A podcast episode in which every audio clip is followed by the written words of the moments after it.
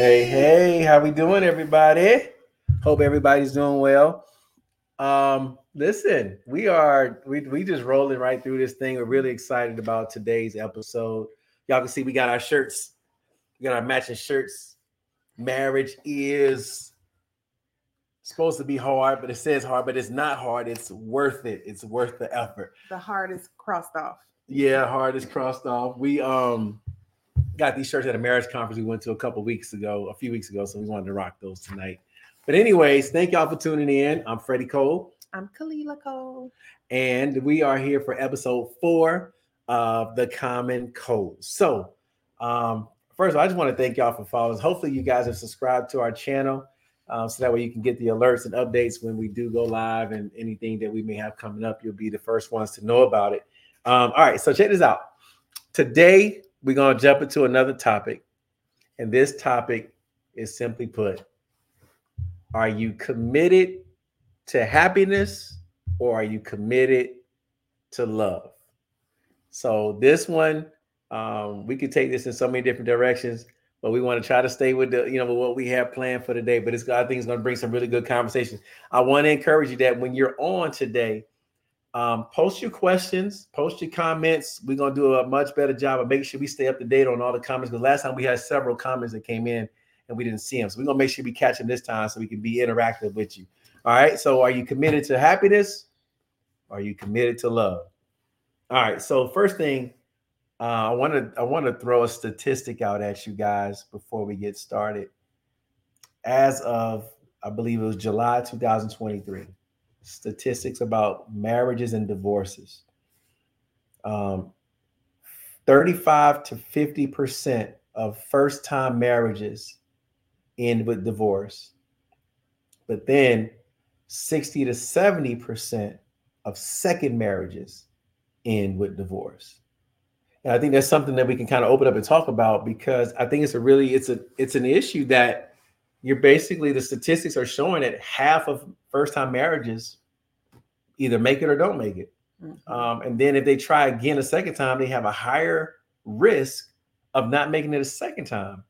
So it, it kind of brings us to the question about what is what are the expectations mm-hmm. for a person going into a marriage that it's 50-50 the first time, but then those expectations are even lesser the second time around. I was sitting here, I was scrolling through Facebook, and um, there's so many things going around about um, a man can't take me here on a date. A man got to spend this much money on a date. A woman has to be like this for. We are talking about all the wrong things. Okay. Right. right. What is courting and dating about? Mm-hmm. That's what it boils down to. Yeah. If we spent more time in the beginning before the marriage, what's the once you marry that person, you ain't you ain't changing them. Like my husband, when we went through our thing, and I was like, no, you these these are my boundaries. These these are my non-negotiables. And he had his non-negotiables. Those things had to be corrected within us before we said I do, I do, right? Because once he's the head over my life, I can't then tell him no. Mm-mm, Mm-mm. It don't it don't go down that way. So it's that time when you're courting and you're dating. When you go out to a restaurant, I just got to say this because of everything that's been going around Facebook. I have to say this. Right. And it's anybody who invites me out to eat. I if they, they invite me out to the most expensive restaurant, they call, invite me out, I don't know, Ruth Chris or whatever. I wait for the person to order. Yeah. If that person's order is $20, the thing that I order is going to be less than twenty dollars or twenty dollars. You gonna match that because I'm going to match it in because they're showing me what their budget is. Now, if they tell me, "Oh no, no, order what you want," I just I'm not I'm not hungry. That's what I'm on. That's free game, right? I can order something. I can order something else, but I would want somebody to do that same thing to me. So if we just go back to to wanting other people mm-hmm. to be happy or wanting other people to to to be mm-hmm. okay and not so much thinking about ourselves and we look at those things before we get married we can see how people are. Why are you marrying somebody like that if you know you don't want to be with a gold digger? Why you marrying it's like uh-huh. if you know these things about them already you saw it in the dating you saw it in the courting mm-hmm. but you still married them and then you wonder why it ends in divorce. Right. And so this you know this is what i want to do. Uh, i'm glad you said that you opened up some stuff. So we're gonna we're gonna kind of walk through this thing today Um, the first thing I want to do is I want to define. I'm looking down at the screen. Y'all forgive me. First thing I want us to do is really look at how we define the word love. Um, there, there's, there's a there's a way that society defines it, but then there's also a biblical definition for it as well. Uh, I'm going to share with you the biblical definition of love. I got it right here. I'm going to read it to you. It's found in First Corinthians chapter 13, verses 4 through 8. I'm going to read this to you. I believe this is the very foundation of how a successful marriage will look. It says, Love is patient, love is kind. It does not envy, it does not boast, it is not proud, it does not dishonor others, it is not self seeking, um, it is not easily angered, it keeps no record of wrongs. Love does not delight in evil, but rejoices with the truth. It always protects. There's a key word here always. It always protects. It always trusts. It always hopes. It always perseveres. And then the last part says, Love never fails, but where there are prophecies, they will cease. Where there are tongues, they will be still. And where there's knowledge, it will pass away. Now, that's if we were to hold on to that definition of love versus the definition of love that we may have learned through social media, society, TV shows, and all this other stuff that we kind of learn from and we get ideas from. I think that definition that we just found in First Corinthians, I think that is a very strong foundation to build love upon, right? And I'm saying build love upon because you can love is something that you learn to do.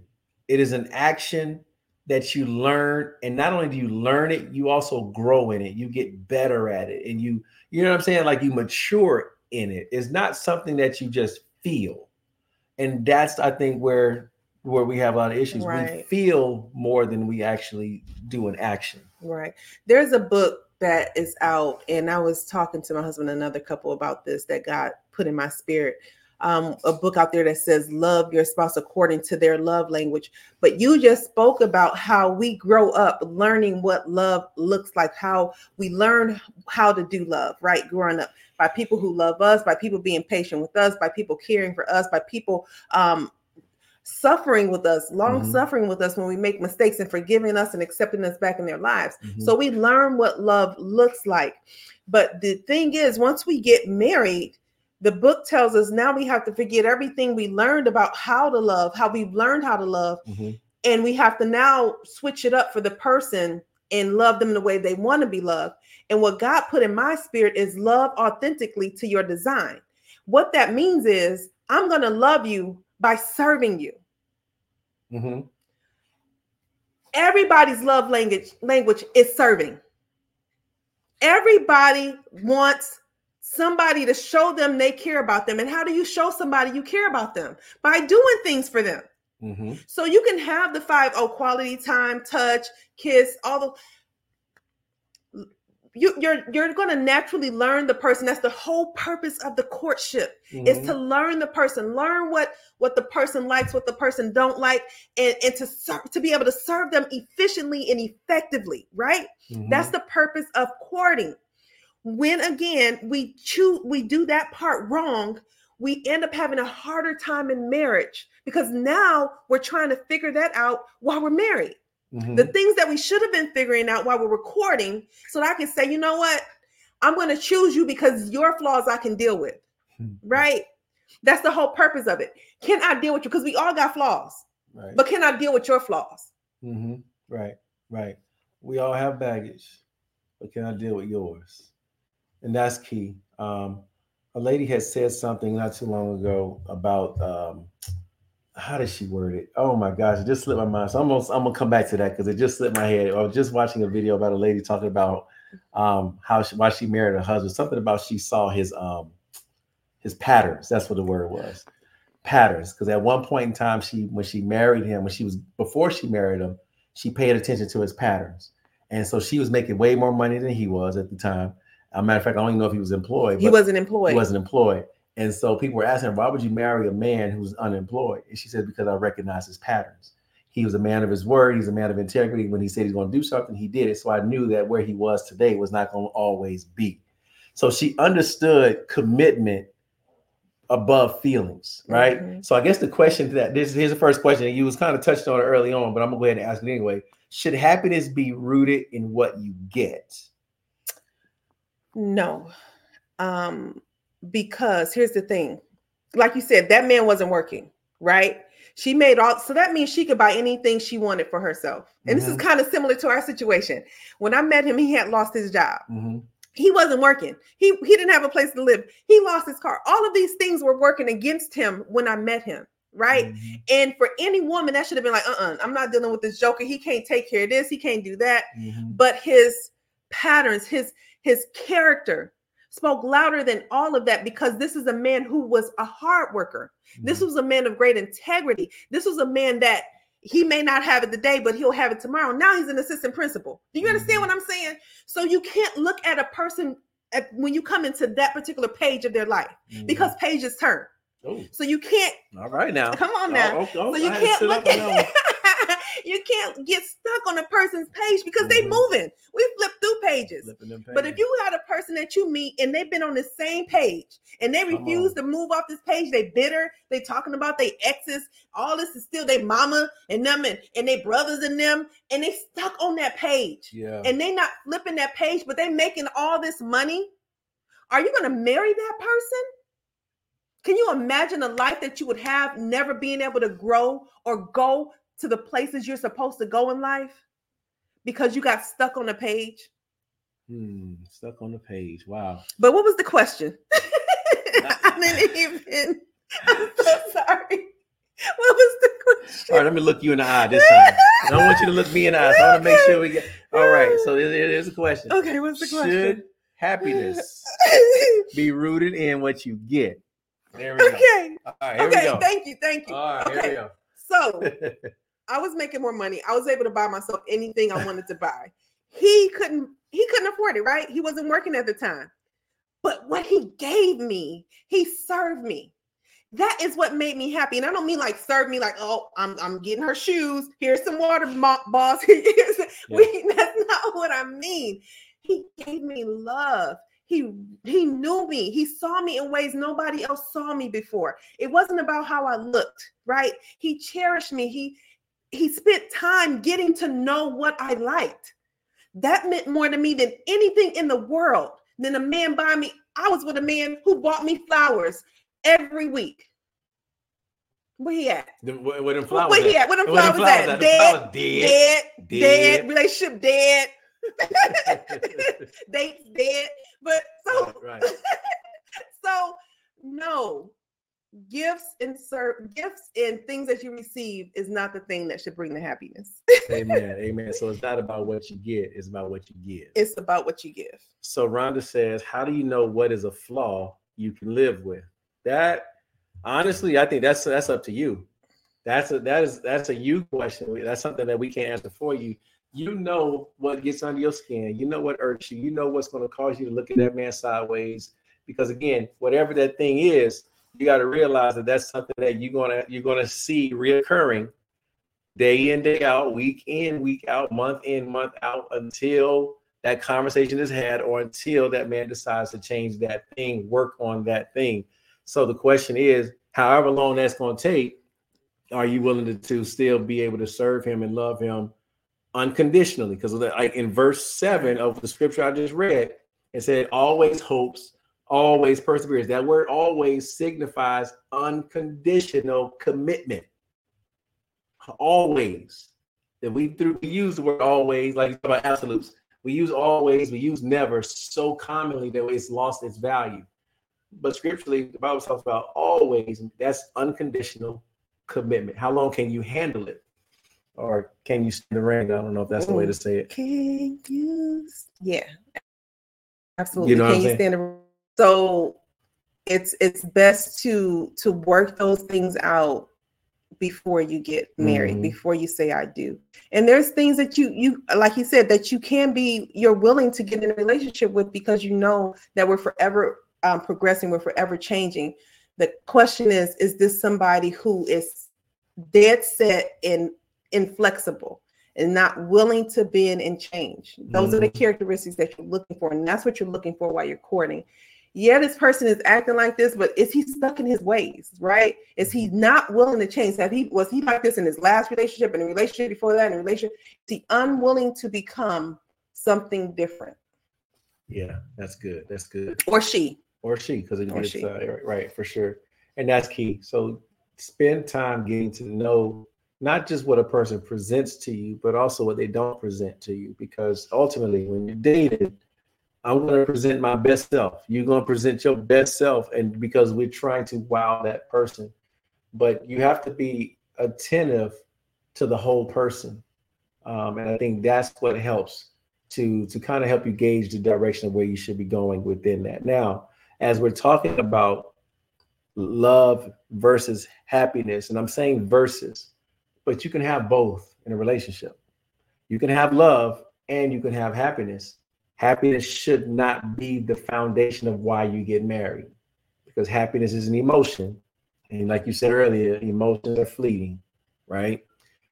Love, on the other hand, is an intentional effort to mature and grow to become one with that person that you choose to be with. Amen. Mm-hmm. Amen. Yeah. So, um, one thing I'll say, and then if you have any questions, you can run them out. But commitment to someone, um, it goes beyond your circumstances and beyond your feelings. We looked at the divorce rate, how high it is. A lot of times, eh, the issues have become, or you can say, finances. Um, some of it is infidelity, and then there's some of it they call irreconcilable differences, which it's just they just can't agree on certain things right? Nothing to walk together unless they agree. Yeah, and I think you know those three things. I think we got time to talk about those things because if we talk about three issues, we can tie them back to the scripture verses that we just read, and we can figure out how to destroy those things. Right? We talk about finances first of all. That was one of the things. Okay, you know. The, the vows that we exchange when we're getting married, it gives you clues of what's to come in your marriage. Better or worse, hmm. sickness and health, right? All the different things that it talks about in the vows is giving you clues of what could possibly come into your marriage to make you second guess this the decision that you made. And so when, when I hear about people divorcing because of finances, um, okay, if you got a person that has a like a, a, a gambling problem, for example, and uh, okay, then you know that person's addicted to gambling and they just putting you in the poorhouse. Okay, you know, listen, I won't get into that part, but when we're talking about things were good. Now all of a sudden, the income has changed and stress has gone through the roof because we can barely afford to pay our bills. And so now all of a sudden you're looking at your spouse like, I don't know if I want to be with you anymore because my life is falling apart and, and now you're going to blame your spouse. Like to me, that's showing that you were never committed to that person to begin with because financial hardship hits everybody, no matter how wealthy you are. At some point, there's you have those times where you got to re- regroup, readjust, and and you know, and put things back together. And it may take time to do that. But if that was your reason for saying I don't want to be with this person anymore, then that means you've placed a, a financial security as your um, priority above loving your spouse. Right. I, I agree. I agree. I think that um, in any one of those things, um, I was going to read this from this book. It says, "When we seek our own happiness in marriage, we claim we're the, we claim that we're the most important."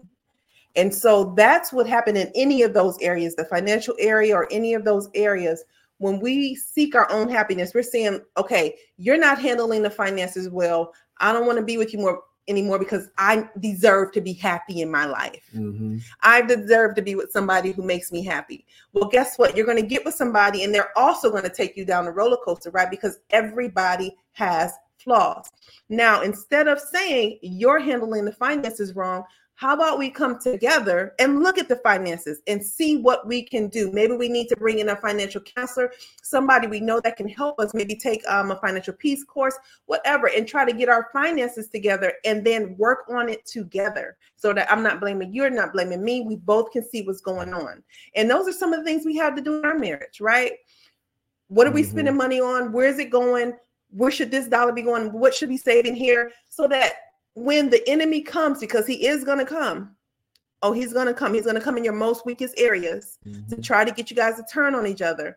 You'll be able to sleep at night. You'll be able to rebuke him because you guys have talked about it. It's not a hidden secret. It's not the thing that worries you and depresses you. It's written down on paper. You have a plan and you have a, a way out. You have hope. Mm-hmm. And it's the mm-hmm. hope that helps you stay together.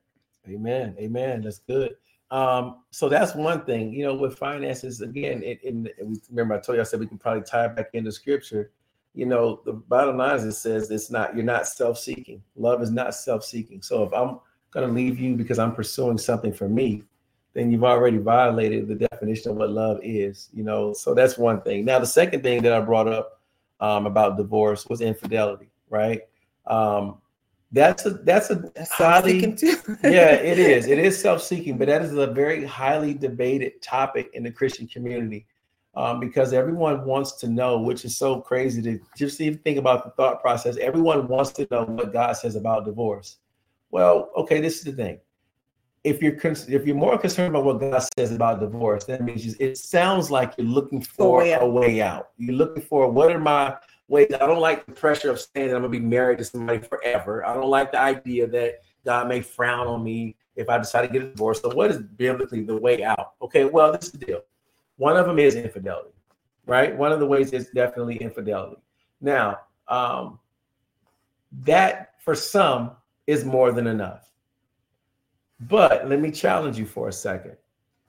Infidelity should not be the end of a marriage that you've committed yourself to unless the person is not willing to change. I'm just to throw it out there just straightforward. I'm not to put no seasoning on it.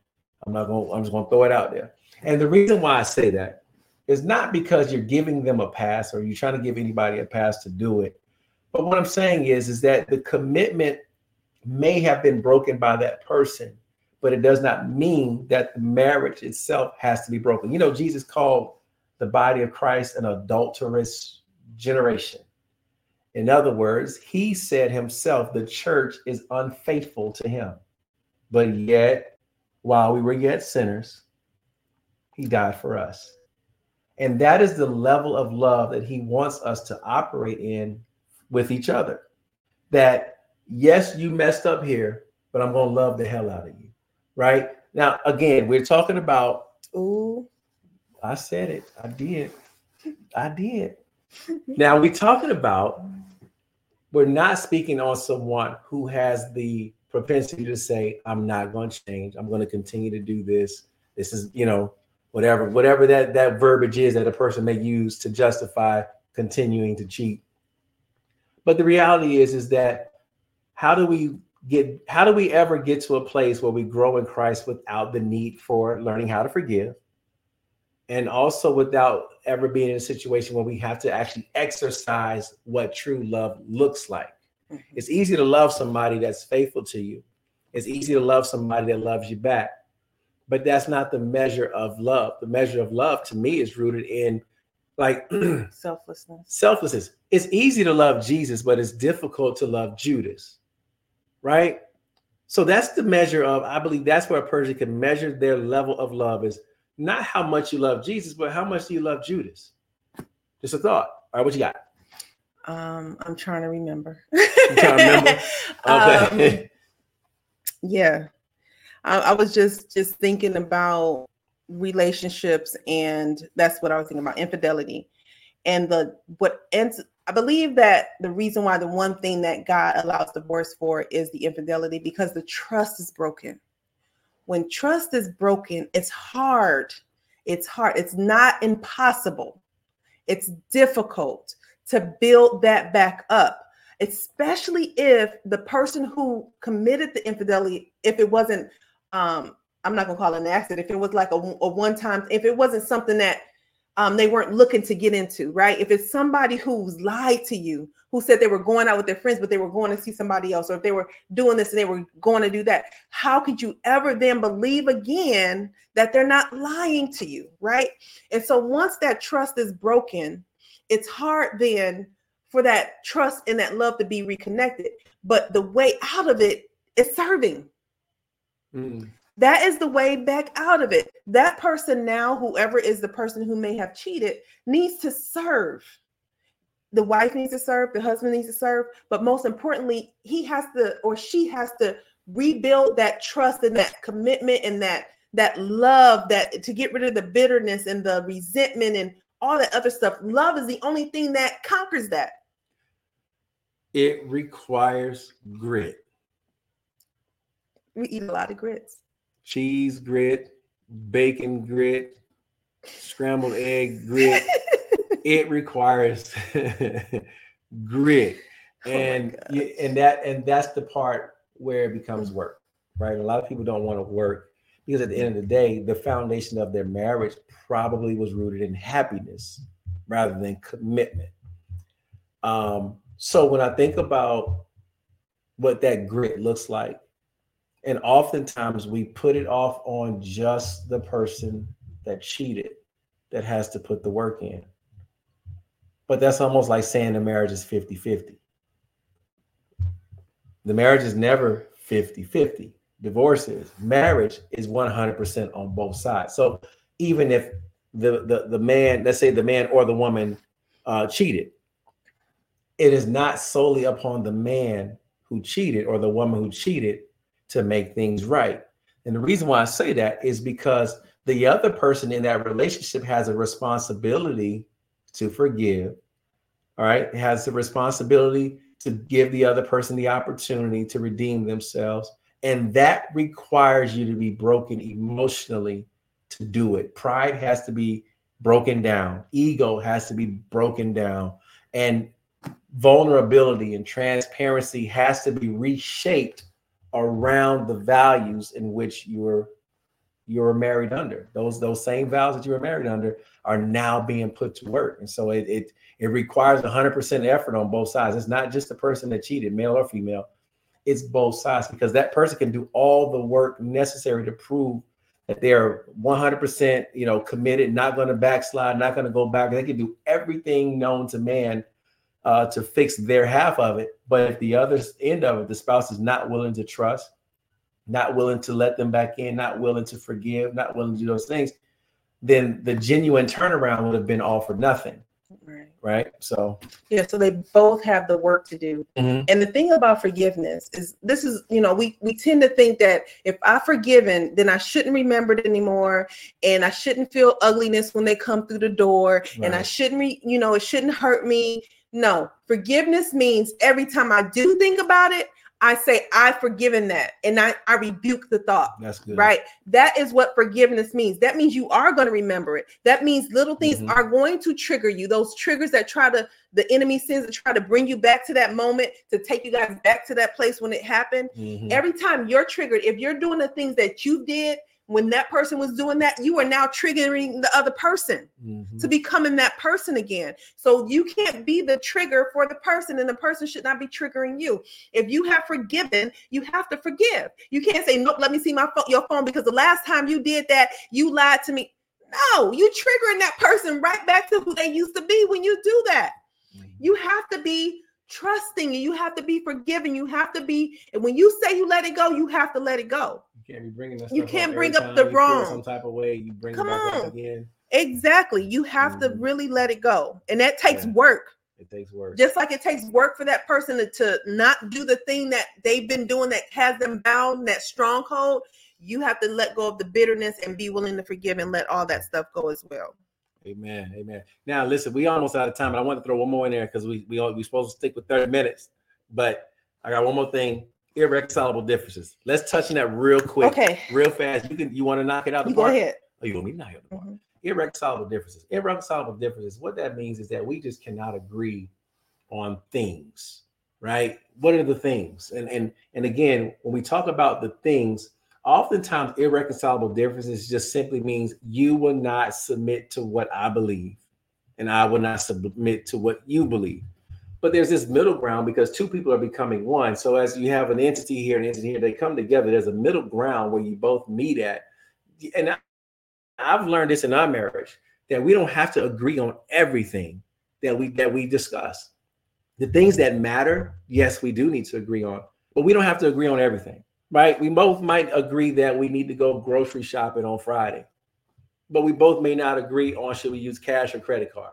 That's to me, that's trivial, right? So you have to pick and choose um, what's what's more important. Do was it more important that I'm right and that you do it my way, or is it more important that we live in peace and harmony? And so uh, sometimes irreconcilable differences um, is based upon my happiness not being fulfilled, and that taking precedence over my love for the person. Um, you want to do? You want to touch it, or Mm-mm. you know, You touch it? it. Okay. Well, listen. All right. I, that 30 minutes go by so fast. it goes by so fast, y'all. Listen. Um, thank y'all for tuning in. I'm grateful that y'all was with us today. If you got any comments or feedback you want to throw at us, throw it out there. We'll definitely talk about it. We'll definitely comment back and, and stay in contact with you. All right. Next week, we're going to be right back here, same time, same place with another hot topic for you. Um, look for us about middle of the week. We're going to throw some questions out there at you and we hopefully that you will get some feedback that we can throw that those feedbacks into the discussion on Sunday. God bless you. Love you guys. We'll see you next week.